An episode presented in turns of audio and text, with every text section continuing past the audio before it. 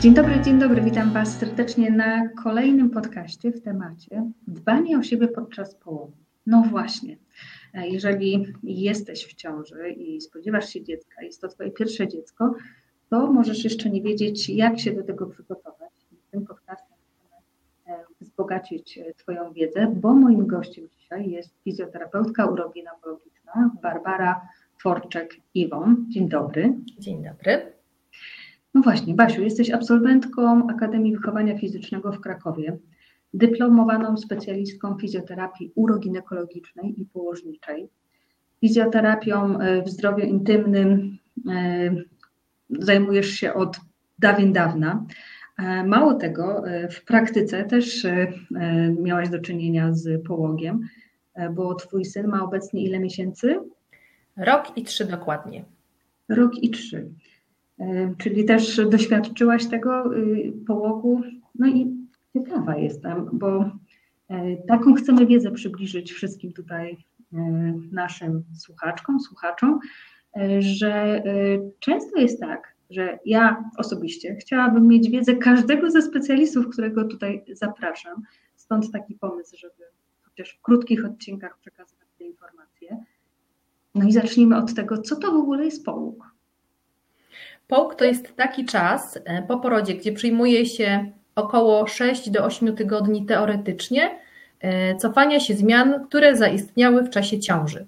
Natomiast w praktyce my wiemy, że jeżeli przez 9 miesięcy tak naprawdę ciało adaptowało się we wszystkich swoich systemach, e, począwszy od hormonów, metabolizm, przez układ ruchu, narządy wewnętrzne itd., tak to 6 czy 8 tygodni to jest czas no zdecydowanie niewystarczający na to, żeby wszystkie zmiany z okresu ciąży i porodu mogły się cofnąć. Natomiast jest to czas takiego bardzo intensywnego cofania się zmian, zwłaszcza w obszarze macicy i też zmiany gospodarki hormonalnej, więc powiedzmy to jest tak książkowo przyjęte te 6 do 8 tygodni. Przy czym 6 tygodni przypisuje się kobietom po porodach naturalnych, 8 tygodni kobietom po cesarskim cięciu. A jak było w Twoim przypadku? Ile u Ciebie trwał połóg? E, mój połóg teoretycznie miał trwać 6 tygodni, ponieważ e, urodziłam naturalnie. Natomiast w międzyczasie e, pojawiły się pewne symptomy niepokojące i okazało się, że potrzebny jest dodatkowy drobny zabieg ginekologiczny, więc całość przeciągnęła się niestety o kolejne 6 tygodni, więc właściwie do 3 miesięcy byłam taka z tymi ciągle cofającymi i gojącymi się zmianami. No właśnie, u Ciebie pojawiło się coś niepokojącego. Jakie objawy podczas połogu powinny mnie osobiście zaniepokoić? Na co mam zwrócić uwagę? Mhm.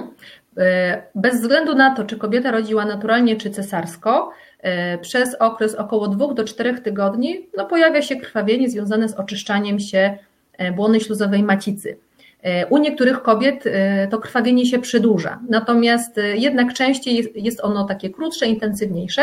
E, I jeżeli się przedłuża, to wtedy może być to taki znak niepokojący. I na przykład to była sytuacja e, w moim przypadku, e, że poszłam na wizytę ginekologiczną po 5,5 tygodniu od porodu i okazało się po prostu, że zostały jeszcze resztki łożyska wewnątrz macicy, więc potrzebne było jakby odprowadzanie je poprzez taki drobny zabieg łyżeczkowania, ponieważ zmiana była za duża, żeby można było jakby poprzez stymulację macicy hormonalnie wypchnąć tą resztkę łożyska na zewnątrz. Natomiast e, w przypadku kobiet e, po cesarskim cięciu lub kobiet po, porodzie naturalnym, które doznały e, nacięcia bądź pęknięcia krocza, jakichś większych obrażeń, to na przykład może być niepokojące, przedłużające się gojenie rany albo niemożność jakby zabliźnienia rany, ciągłe takie tak zwane brzydkie papranie się, otwieranie, więc być może wtedy, e, znaczy nawet jest konieczność udania się na wizytę ginekologiczną, bo być może jest e, rana w jakiś sposób zainfekowana i może być konieczne podanie jakichś, jakiejś farmakoterapii w celu wspomagania tego gojenia. Czyli takie e, dwa objawy powinny Ciebie zaniepokoić i wtedy koniecznie ruszaj do specjalisty. Niemożność zabliźnienia się rany, no to to każda z nas może dostrzec, a te resztki łożyska, tak jak było w Twoim przypadku, to w jaki sposób mam wiedzieć, że Tu właśnie było przedłużające się y, krwawienie i też miałam taki, no taki dziwny ból brzucha. Wiedziałam, że po porodzie pojawia się takie pobolewanie troszeczkę jak na miesiączkę, jest to związane właśnie z obkurczeniem się macicy.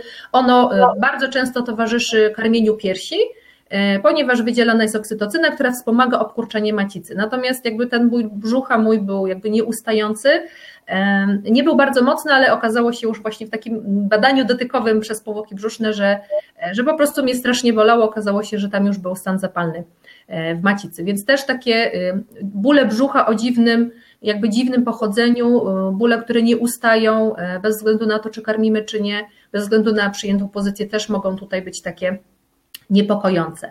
E, to, na co też warto zwrócić uwagę, to zawsze po porodzie, znaczy zawsze, bardzo często po porodzie ta kontrola nad fizjologią może być trochę zmieniona, e, ze względu na to, że panie po cesarskim cięciu mogą mieć obolały brzuch i boją się o ranę. Panie po porodzie naturalnym jednak mają to krocze obrzęknięte, być może e, urażone, więc to oddawanie potrzeb może być związane też ze strachem. E, ale też ze zmienioną kontrolą e, jakby trzymania tych potrzeb ze względu na właśnie naruszenie narządu rodnego. Natomiast powiedzmy w dwóch do czterech tygodni sytuacja powinna się ustabilizować, natomiast gdyby pojawiało się nieustające nietrzymanie moczu, nietrzymanie gazów stolca, wtedy też warto zwrócić się o pomoc do ginekologa. Ginekolodzy najczęściej już teraz też, jeśli z ich strony jakby problem, jakby jeżeli z ich strony uznają, że problem, wszystko jest w porządku w kontekście budowy, to też coraz częściej odsyłam pacjentki do fizjoterapeuty, żeby sprawdzić, czy po prostu funkcjonalnie mięśnie podjęły na nowo pracę. Och, tak jak mówisz, coraz to częstsza jest e, współpraca ginekologa z fizjoterapeutą uroginekologicznym. Bardzo, bardzo nas to cieszy. No i pamiętaj, e, droga mamo, jeżeli coś Ciebie zaniepokoi w połogu, e, to z reguły w piątym tygodniu po urodzeniu dziecka i jesteś na wizycie u ginekologa i tu jest e, pora i czas, żeby o wszystkim, wszystkim koniecznie powiedzieć i tak jak wcześniej przychodziłaś z kartką i z listą, co tobie dolega albo jakie masz pytania, tak teraz też e, zadbaj o siebie i koniecznie wszystko powiedz na tej wizycie. No ale wracając do tego, że jesteśmy podczas połogu i w jakiś sposób możemy szczególnie o siebie zadbać, coś dla siebie zrobić, Wiemy, że nie wieszamy firanek i mhm. nie biegamy po całym domu i nie sprzątamy. To co możemy zrobić dla siebie? Piękne by było e, przełożenie na naszą kulturę, kulturę tego, co się dzieje w kulturach wschodnich, czyli kobieta w okresie połogu tak naprawdę jedynym jej zajęciem powinno być zajmowanie się dzieckiem. E, natomiast inne kobiety z otoczenia, e, z rodziny, z przyjaciół otaczają opieką samą kobietę. Natomiast no niestety nasze realia są takie, że już nie żyjemy też e, ani w takich dużych zgromadzeniach, nie żyjemy najczęściej już w domach wielopokoleniowych, więc rodzice zostają rzuceni sami na głęboką wodę, więc taka mama zajmuje się tak naprawdę cały czas maleństwem i musi się też sama zajmować sobą, zajmować domem, gotowaniem i tak dalej, ponieważ musi jeść. Więc na ile to jest możliwe, warto z pewnych rzeczy po prostu zrezygnować i przygotować sobie być może jakiś zapas jedzenia jeszcze w czasie ciąży, bądź jeżeli ktoś z rodziny ma ochotę nas odwiedzić, to warto poprosić o to, żeby po prostu dostarczył nam coś do jedzenia. E, warto. tak, tak, tak. nawet, no tak. Dla mnie przyznam szczerze, że to był najlepszy prezent, jaki mogła mi na przykład sprezentować teściowa. Jadąc do pracy, zostawiała nam na płocie y, reklamówkę z, no, z jedzeniem. tak. E, albo też ktokolwiek nas odwiedzał, organizował nam właśnie jedzenie i też na przykład właśnie teściowa zorganizowała nam obiady na cały pierwszy miesiąc, więc to było super, ponieważ jeżeli zostaje się rodzicem po raz pierwszy, to tato, pomimo tego, że najczęściej, no jednak jeśli kobieta karmi piersią, to tato nie karmi tą piersią, ale robi wszystko inne z maleństwem. Jest równie mocno przerażony jak, jak mama, e, więc też prawdopodobnie nie będzie miał głowy do tego gotowania czy ogarniania takiej podstawowej rzeczywistości. Więc warto skorzystać z pomocy innych, e, żeby jak najbardziej odciążać siebie, bo jednak ciało jest bardzo mocno przeciążone po całej ciąży, po porodzie, bez względu na to, jaką drogą się on odbył. E, więc tutaj przede wszystkim kobieta musi zadbać o te bardzo takie zdrowe i wspierające nawyki mm, w dniu codziennym. Więc skoro ma osłabione ciało, a nie ukrywajmy, że teraz jej dochodzi kilkadziesiąt razy dziennie schylić się, podnieść maluszka, odłożyć do przewijania, do ubierania, e, do umycia, do włożenia do wózka, fotelika i tak dalej. Więc po prostu my tak naprawdę cały dzień tylko się kłaniamy. Więc e, kręgosłup jest obolały, brzuch jest osłabiony, nie pracuje też jeszcze odpowiednio. Narządy muszą znaleźć na nowo swoje miejsce, narządy wewnętrzne. E, mhm. Więc tutaj wszystkie e, dobre nawyki typu nawyki postawy, nawyki ruchu, to jak powinnyśmy dźwigać, podnosić to maleństwo, odkładać, korzystać z toalety, czyli to są takie najbardziej, najbardziej prozaiczne rzeczy, które my na co dzień wykonujemy, ale w tym pierwszym okresie, kiedy w ogóle nie mamy głowy do tego, żeby być może zabrać się za jakiś sport bądź jakąś rekreację, to to właśnie jak będziemy wstawać, chodzić, siadać, karmić, wszystkie te pozycje, w których musimy długo przebywać, to jak nosimy nasze dzieci, to będzie miało przede wszystkim znaczenie na, e, na to, jak to nasze ciało będzie się goiło. Tutaj e, taka uwaga dla pań, które rodzą przez cesarskie cięcie, że jest taka pokusa, żeby troszkę się w sobie skulać, e, ponieważ panie się boją, że rana boli, że, że ta rana będzie bardziej bolała, kiedy one się wyprostują. Natomiast jeżeli rana się będzie goiła w momencie takiego skulenia, nie będzie miała dobrych warunków do przebudowy, to później się może okazać, że ten pierwszy, najważniejszy etap gojenia zagoi się po prostu w, właśnie w takich warunkach skrócenia i później chęć wyprostowania ciała do normalnej pozycji może się okazać bolesna, może pojawić się ciągnięcie, nawet ograniczenie ruchu ramion albo nóg. No bo jednak to jest rana, która jest, występuje w centrum naszego ciała, czyli będzie oddziaływała zarówno na to, co poniżej, jak i co powyżej. Dlatego też e, warto dodatkowo, szczególnie przybliżnie, jak najszybciej skontaktować się z fizjoterapeutą uroginekologicznym, który też zmobilizuje tą bliznę. Zresztą nawet czy masz, e, będziesz miała cesarskie cięcie, czy poród drogami natury, to warto mieć e, swojego fizjoterapeutę uroginekologicznego to jest specjalizacja, która no jeszcze w Polsce jest już bardziej znana, ale nie jest tak powszechna i tak dostępna jak w innych krajach, ale to się powoli, powoli, mam nadzieję, zmienia. E, jeżeli chciałabym wybrać e, specjalistę, e, bo też chciałabym wybrać swoją teściową, ale no tego nie mogę, to, to powiedz proszę, czym się kierować, wybierając specjalistę, fizjoterapeutę urodzenia? Jak wybrać tego mhm. najlepszego dla siebie? Wie Pani co, to jest trudne właściwie pytanie, dlatego że y, tak naprawdę to zależy od takich naszych też indywidualnych uwarunkowań i potrzeb, ponieważ większość z nas y, szkoli się na tych samych bądź bardzo podobnych szkoleniach, y, Niemniej jednak każdy z nas ma różne jakieś takie swoje doświadczenia, swoje różne, nie wiem, przekonania, wierzenia.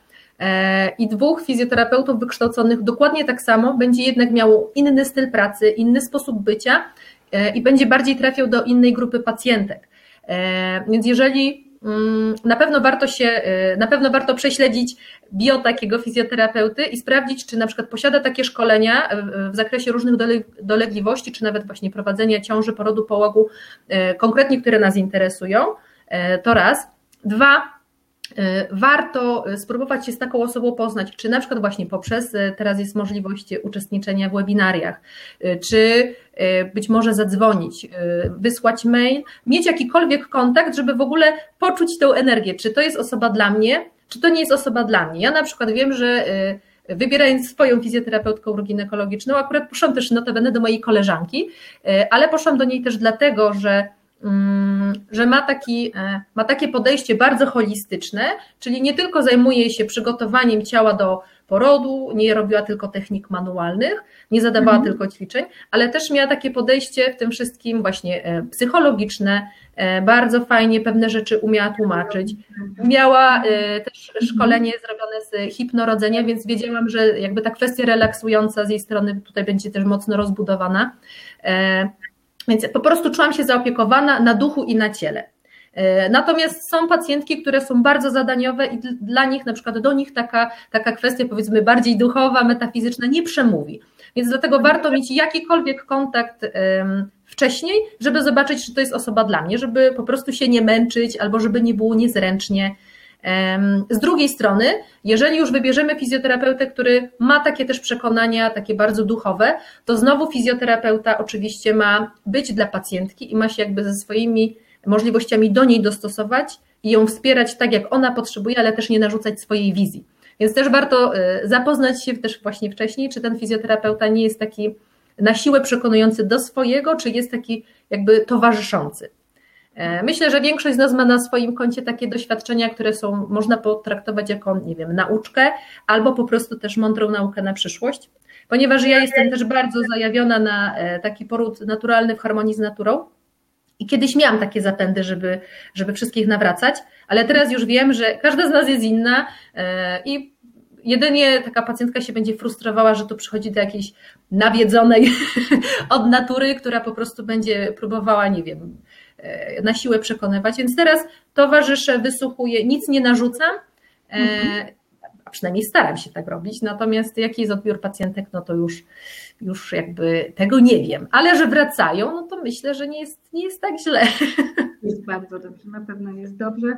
E, I co fajnego, sama jesteś fizjoterapeutą uroginekologicznym, a mimo wszystko zgłaszasz się na wizytę do innego fizjoterapeuty uroginekologicznego. No właśnie, w jakim czasie od porodu powinnam zapisać się na wizytę do fizjoterapeuty uroginekologicznego?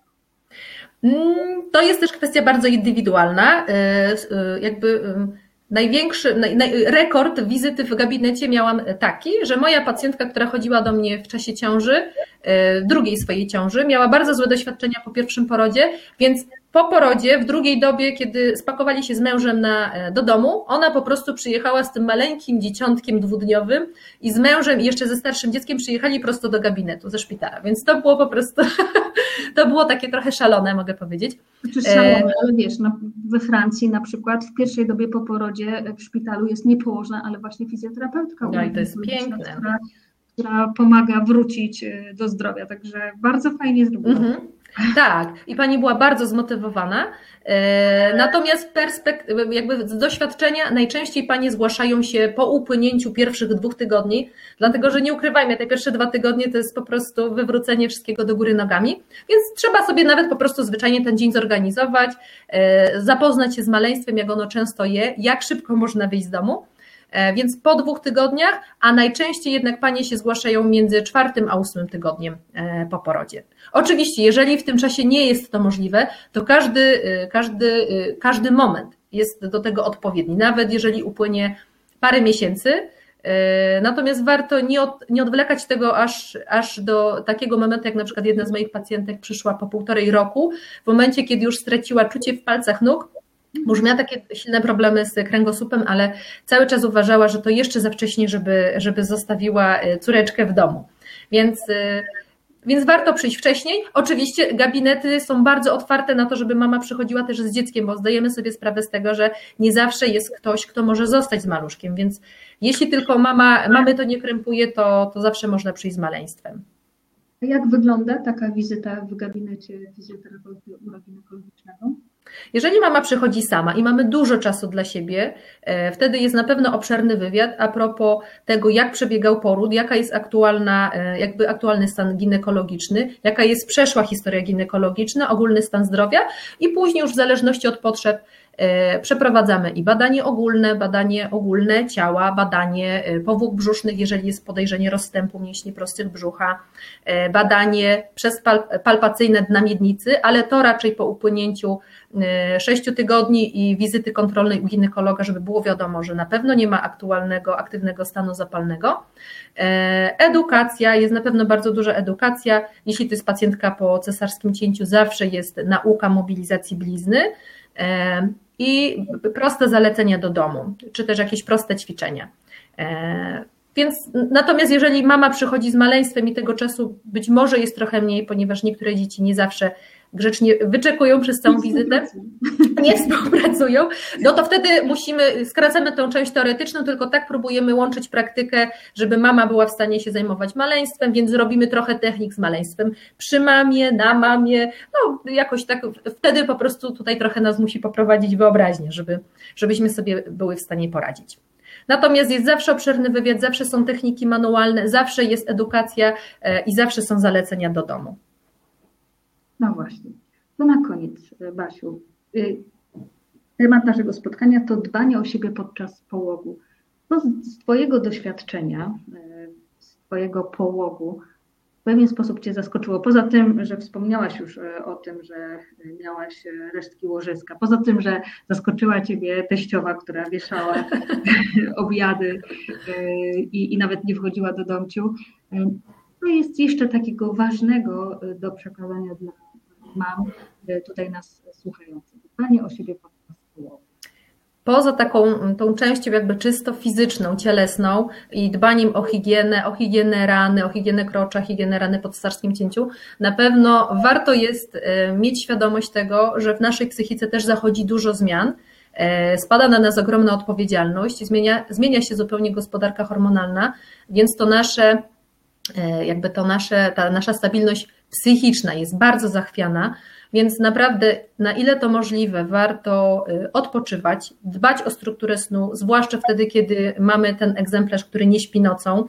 czyli na przykład jak mój syn, który ma, kończy dziś 15 miesięcy i ani raz jeszcze nie przespał, jego rekord to są interwały 4,5 godziny, więc dbanie o tą strukturę snu e, i naprawdę otaczanie się takimi osobami, które będą nas wspierały psychicznie. No bo jednak y, y, rzeczywiście te y, sytuacje z obniżeniem nastroju czy depresją poporodową nie są wcale takie rzadkie, więc tą psychikę musimy wspierać i zewnętrznie, ale też wewnętrznie przez e, jakby pracować nad samymi sobą. I tutaj warto wykorzystywać z, z czasu ciąży techniki relaksacji, techniki oddechowe, które naprawdę potrafią jakby pomóc nam uspokoić się, rozluźnić y, takie podstawowe napięcie w ciele, y, poprawić krążenie, y, uspokoić nasze myśli, zająć nas też w pewien sposób. I tutaj warto na pewno takie techniki, czy relaksu, czy oddechu, przemycać w czasie karmienia, ponieważ to karmienie jednak z reguły zajmuje nam dużo czasu, czy jest to karmienie butelką, czy piersią. I warto po prostu ten czas wykorzystać tak dobrze, Czasem oczywiście można skrolować komórkę. Mm. Wiele mam się przyznaje, że tak robi. Ja też tak robiłam momentami, no bo e, no też nie zawsze chciało mi się kółko oddychać, a ja, ja karmiłam syna co 45 minut, więc, więc tak naprawdę chyba bym cały dzień tylko medytowała, ale naprawdę warto wracać do tego relaksu psychicznego żeby nie tylko właśnie wspierać ciało zdrowymi nawykami, bardzo prostą gimnastyką, nawet gimnastyką właśnie z czasu ciąży, ponieważ to, że już urodziłyśmy, nie znaczy, że zaczynamy z aktywność sportową tam, gdzie ją zakończyłyśmy, tylko czasem potrzeba się wręcz cofnąć w tych aktywnościach do jeszcze prostszych form. E, spacerujemy, szukamy kontaktu z naturą tego, co nas wspiera, ale właśnie dbamy też o tą naszą psychikę. No i przede wszystkim musimy jeść, musicie jeść dziewczyny i musicie pić, bo karmienie e, po prostu wyciąga z nas tej, tego płynu tyle, że, że po prostu to uzupełnianie jest konieczne. A poza tym też w połogu bardzo się pocimy, więc tej wody tracimy bardzo dużo. E, no i musimy zadbać o takie właśnie no naj, najbardziej podstawowe podstawy fizjologiczne. Tak, takim dobrym nawykiem jest, jak będziesz karmić i obok ciebie będzie butelka wody i będziesz widzieć, ile, ile tej wody wypijesz tak. podczas całego karmienia. Także dobrze to powiedziałaś. Miej świadomość e, zmiany, e, droga mamo. E, tutaj i stabilność psychiczna, i o tym też mówimy dużo w podcaście z psychologami. Namawiamy Cię do tego, żebyś zadbała o siebie, otaczała się osobami, które Tobie pomogą. I tak jak powiedziałaś, techniki relaksacji i oddechu, a nawet też pokusiłabym się o coś takiego, że jeżeli Twoje maleństwo śpi, bo też o tym wspomniałaś, że Twoje E, miało krótkie tutaj e, sny, e, to również śpi ze swoim dzieckiem. Tak? Tyle samo staraj się poświęcić na sen, a nie na jakiekolwiek inne zajmowanie się obowiązkami, bo od tego masz przecież osoby, którymi się e, bliskich, e, którymi się otaczasz e, i którzy powinni Ciebie tutaj wspierać, prawda Basiu? Zgadza się. Ja tylko może dodam do tego, wstawiałam ten cytat w czasie, naszej, w czasie naszego ostatniego spotkania, nawet mówiłaś, że sobie, że sobie zrobiłaś zdjęcie albo przepisałaś ten cytat i rzeczywiście często tak jest, że Mamy, kiedy dzieciątko śpi, zabierają się za masę y, obowiązków, gotują, sprzątają, to tam, to siamto, a to, co powiedziałaś, jest bardzo ważne, żeby przespać się wtedy, a jeżeli nie umiemy spać, to żeby po prostu odpocząć, mieć ten, tą chwilę na herbatę, kawę, książkę, cokolwiek, nie, albo nie robienie kompletnie nic, bo mądrość życia polega na eliminowaniu tego, co nieistotne. Więc naprawdę warto odpuścić sobie te wszystkie różne y, niepotrzebne obowiązki, które tylko nam zabierają energię. Także nie musimy sprzątać, prać, gotować i w ogóle e, wszystkiego ogarniać na tip-top, tylko po prostu dajcie sobie, wrzućcie sobie na luz. Wrzućcie sobie na luz. Te mądrości przekazywała nam Barbara Fortek-Iwon, fizjoterapeutka uroginekologiczna. Bardzo dziękuję za spotkanie. Dziękuję również. Dziękuję.